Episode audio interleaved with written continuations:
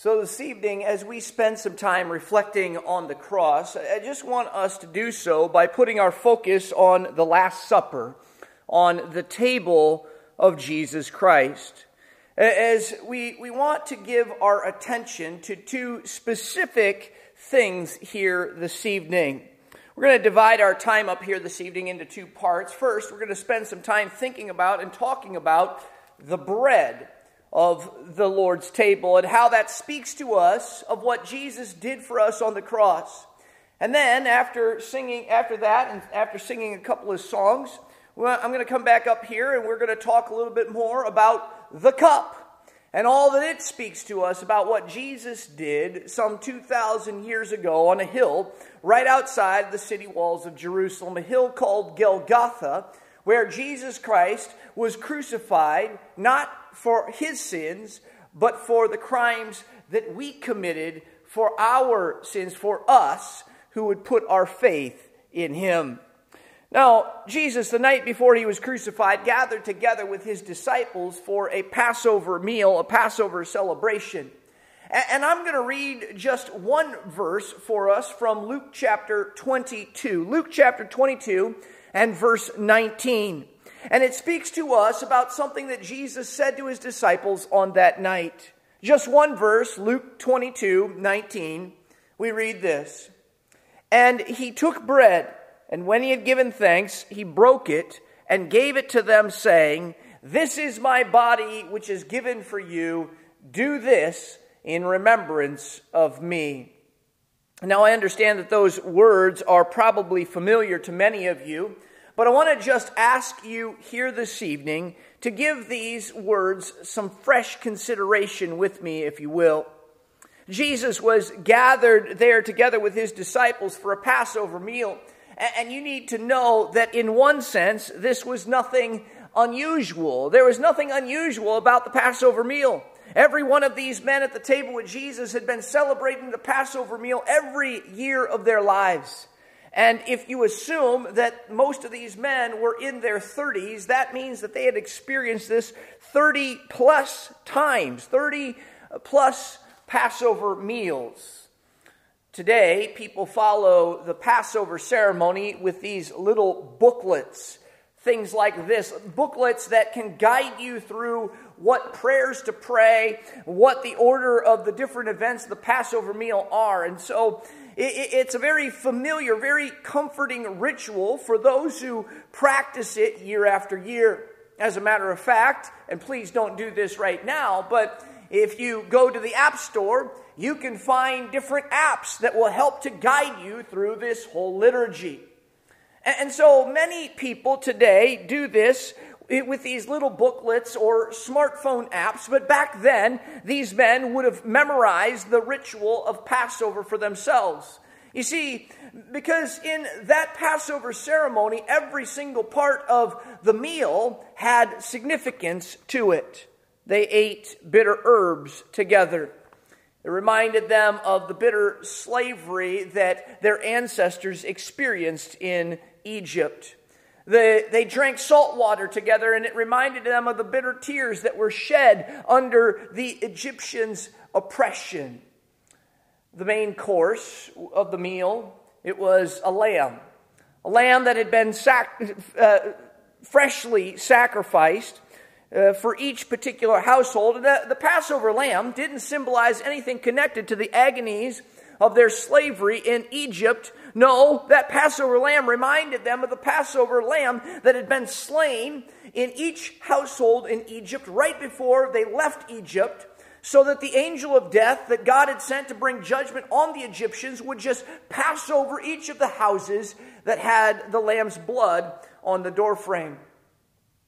So I just kind of picture this Jesus gathered together with his disciples around this table, and they're going through this familiar ritual. And what fascinates me is that Jesus did not pick up a lamb shank and say, I'm this Passover lamb. And you know he could have because it's absolutely true. The Bible says in 1 Corinthians chapter 5 and verse 7 that Christ, our Passover lamb, has been sacrificed for us. Yet at that meal the night before Jesus was on the cross, he didn't put, uh, he didn't hold up a piece of uh, Passover lamb and say, "Hey guys, I'm the Passover lamb." No, instead, uh, what did he do? He held up something different. Now, why didn't Jesus take make this direct connection that evening between the sacrifice that he was going to make and the Passover lamb? Well, I want you to hold on to that thought for just a moment, and we'll come back to it in a little bit. What he did instead, as the text tells us, Luke chapter 22 and verse 19, Jesus took bread, he gave thanks, he broke it, and gave it to them according to very long, long established customs, the, the bread that was lifted up at the Passover by the head of the meal was supposed to, um, the, the head of the meal was then supposed to pray uh, this prayer and say these words. This is the bread of affliction with our, which our fathers ate in the land of Egypt. Let everyone who hungers come and eat. Let everyone who is needy come and eat the Passover meal. And so there are, they are together there, and they're gathered around this table. And the disciples, as they wait for Jesus to pray those very familiar words, they, they notice that he completely changes this up. Imagine this for a moment again. I, I, I, I imagined them, they didn't have these books, um, they had this memorized, but I imagine them kind of following along in their books. And Jesus, he goes off script and he says something that is completely different than what they had expected. They're, and they're like, hey, wait a second, what's happening here? You're not following the ceremony, Jesus. You see, what Jesus did is he held up the bread and in Luke 22 19, it tells us that here is what he said This is my body, which is given for you. Do this in remembrance of me. Jesus didn't give the normal explanation or the association of the bread to the Egyptian Exodus story. Instead, he reinterpreted the bread in himself, which you have to admit was a very, very bold thing to do. Guys, now when you get together to eat this bread, don't remember the affliction in Egypt. Remember me. Remember my body on the cross broken for you. Now, again, I imagine the disciples looking around at each other with confused looks on their faces. Jesus, where did you get that from? Are you crazy? What are you talking about? But in just a few short days, they would understand. Let me read to you again from Luke 22 19. And Jesus took bread, and when he had given thanks, he broke it and gave it to them, saying, This is my body, which is given for you. Do this in remembrance of me. Not in remembrance of the first Passover, not in remembrance of their deliverance from Egypt, not in remembrance of how God was with them throughout their Exodus wilderness wanderings, bringing down bread from heaven. No, Jesus said, Do this in remembrance of me. you see, what Jesus did right there was to make a radical declaration. He said, No longer will the Exodus be God's most remarkable work of deliverance. I'm going to be a greater work of deliverance. I'm going to give you what, what is about to happen. I'm going to do it at the cross. Now, we, we first remember what Jesus did at the cross. Look, there's nothing against the remarkable work of deliverance that God gave his people, delivering them out of Egypt. It was glorious. But now we have something even greater. No longer will the manna from the wilderness be the most amazing bread that God sent from heaven. Now Jesus, the Messiah, stands before them and says, I am the bread of life. I am the bread from heaven. So, friends, when we hold that bread in our hands and when we take it reverently before the Lord at the, at the Lord's table in communion, we remember how Jesus was. Now, tonight, as we take communion together, we've got matzah crackers, and we're, we're going to be taking them together. It's not exactly like classical matzah bread, but it's very similar. And, and you probably know what matzah bread looks like, uh, but if you don't, we have a picture that we're going to put up on the screen for you. There are a few characteristics about matzah bread that are uh, significant for us to recognize. One is that it's unleavened, it doesn't have any yeast in it. Throughout the Bible, leaven or yeast is often a picture of sin. And Jesus is absolutely sinless when he goes to the cross to die for us. But then, secondly, this matzah bread it has these little stripes in it, and so do our crackers. And there are these little lines, though, that are running through them. Jesus was beaten with stripes on his back for our redemption and not for his own crimes. The bread, the matzah bread, it's bruised. It has these irregular spots on all over it. And, and Jesus was bruised for our transgressions. And then finally, if you take a look at matzah bread, it has holes in it, it's pierced. And Jesus was pierced as well, his hands, his feet, and even his side in our place. Now, brothers and sisters, when we hold the bread in our hand, and when we remember what Jesus did for us on the cross, when we remember what he did on that original Good Friday, we don't just remember it in our minds, but we remember it in our souls. And in a similar way uh, to how we receive that bread, it goes into our bodies. And so too we receive Jesus. Who he is and what he did for us on the cross is received into our spiritual being through faith, and we embrace him in our heart of hearts, in our inner being. You know, you, you really can't eat something halfway, can you? You, you can't, you, can chew it up and you can swallow it, or you, you can chew it up and just don't swallow it. You can uh, chew it up properly and it, it goes down with the rest of your food, or you just spit it right out. And, that's the way we eat, and that's the way we receive Jesus as well. We receive him wholeheartedly. Now, let me finish by going back to this question why did Jesus not directly identify himself with the lamb at the Passover meal? And why did he uh, instead consciously identify himself with the bread and the cup? Well, there could be any number of answers to that question, but let me just suggest one to you here this evening. The lamb was something that God's people, the Jewish people, ate very rarely. I mean, Passover, it was something that was a once a year type of thing. And maybe you would eat lamb at a few other special occasions. But Jesus says, no, I want you to remember me with something that you are going to eat every day, something that you're going to drink every day. Because I'm not just the Lord and Savior of special occasions. I'm your everyday Lord and Savior. What I'm going to do on the cross is not just for those holidays and special occasions, as good as they are. What I do on the cross is for your everyday life. So I'm going to take uh, something that is common as bread, common as the cup that you drink, and this is how I want you to remember me. So we're to remember and to receive Jesus every day.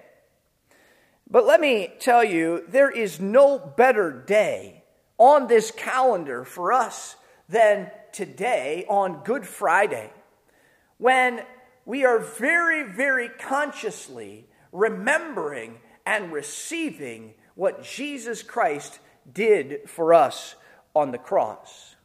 And so I'm going to invite the worship team to come up here, and they're going to lead us in singing together. And we have the bread and the cup that are up here on this table in front of us. And if you're trusting in Jesus Christ as your Savior and as your Lord, as we're singing this first song together, we're going to invite you to come up here. We're going to invite you to grab a cup of bread and a cup of juice. Take it back to your seats. And then once everybody's been served, I'll come back up here and I'll lead us together in taking the, the, the bread and Um, as we're doing this, though, I want to just invite you to stand and we're going to sing together Wonder, the Wonderful Cross. The Wonderful Cross. Let's, let's stand and let's sing.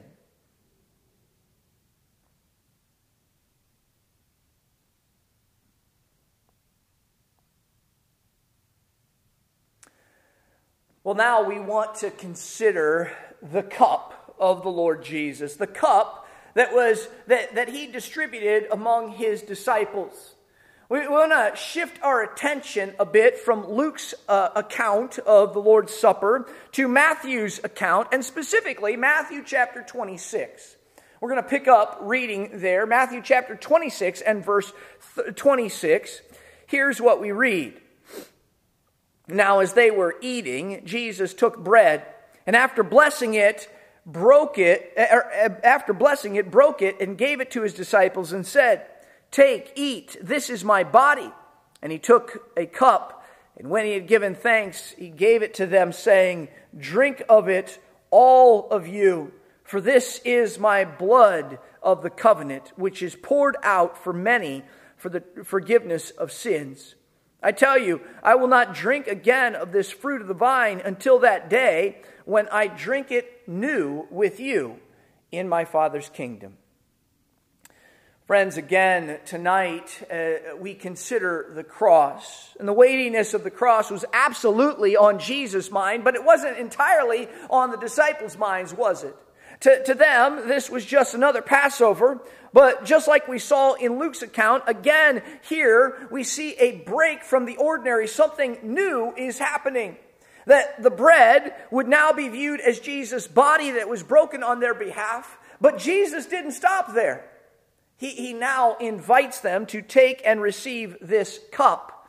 And, and before we take this cup together, I want us to just consider the significance, not just for our own faith and our own lives, but what it meant for these disciples who were sitting there with Jesus during this Passover feast. We know from the scriptures that they had shared a Passover meal with Jesus before this, but this Passover meal was different. Jesus, as he leads this Passover feast, says things that are very uncommon for this ceremony. He invites them, first of all, to eat the bread in remembrance of the brutal sacrifice that was going to be made.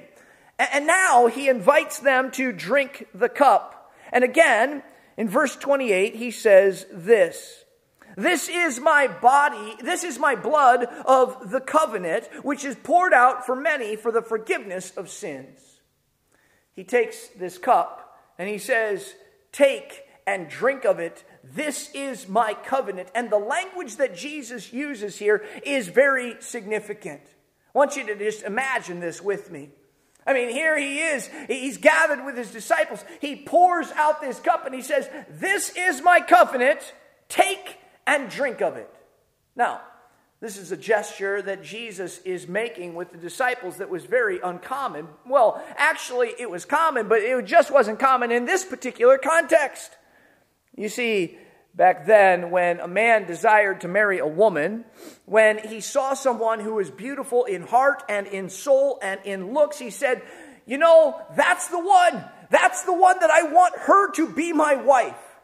What, what he would do is he, he would go to his father and he would say, Dad, I, I want to marry this girl. She's amazing and I want to be with her.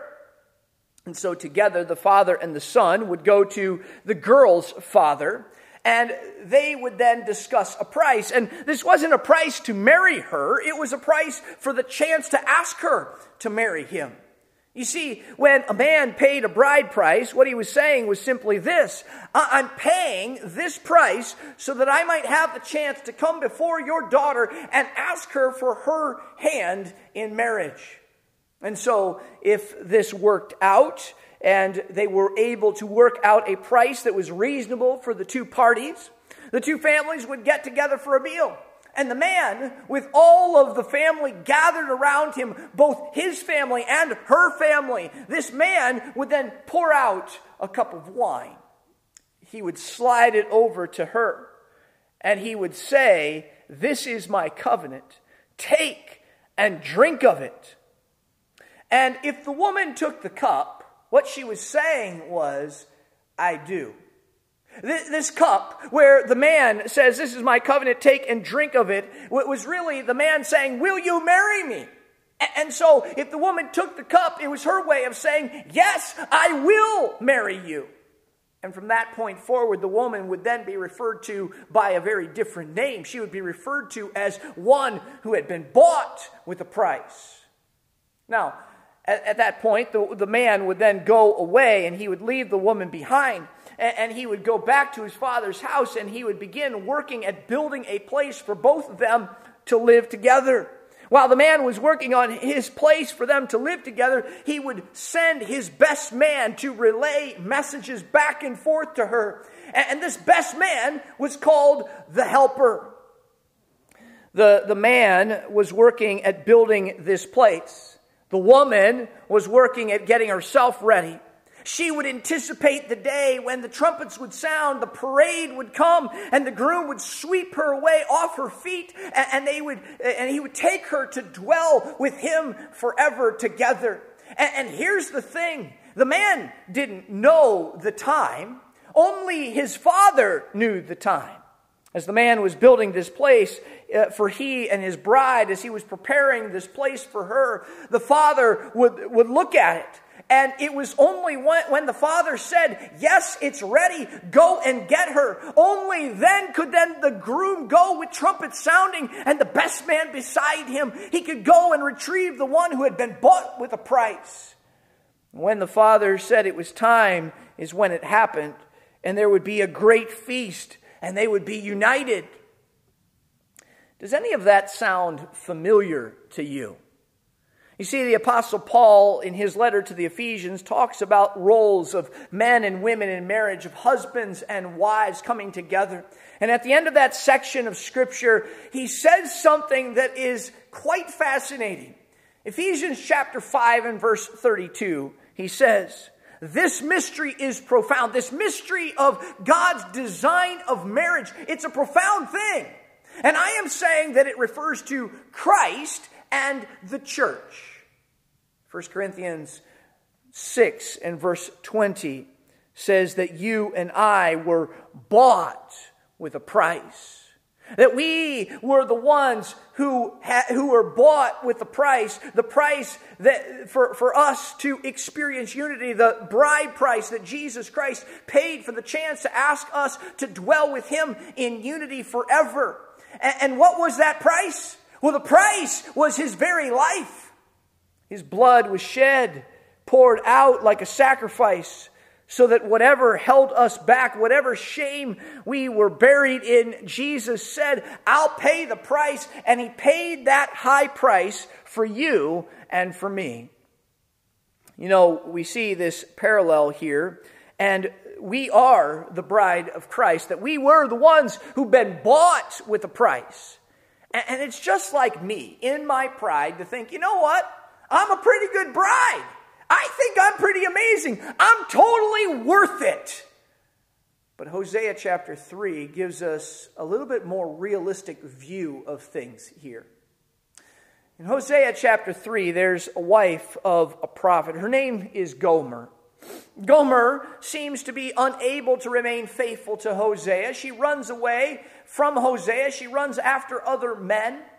This woman, this wife, the bride of the prophet, uh, gives herself in, uh, gets herself in so much trouble. She gets herself in so much debt that she actually has to uh, go and, and be put into slavery. She, she has to work her way out of this debt and this trouble through her slavery. And there is this scene in chapter 3 where this groom, this man Hosea, He's standing there and he's watching his wife, and she's being auctioned off like an animal to the highest bidder.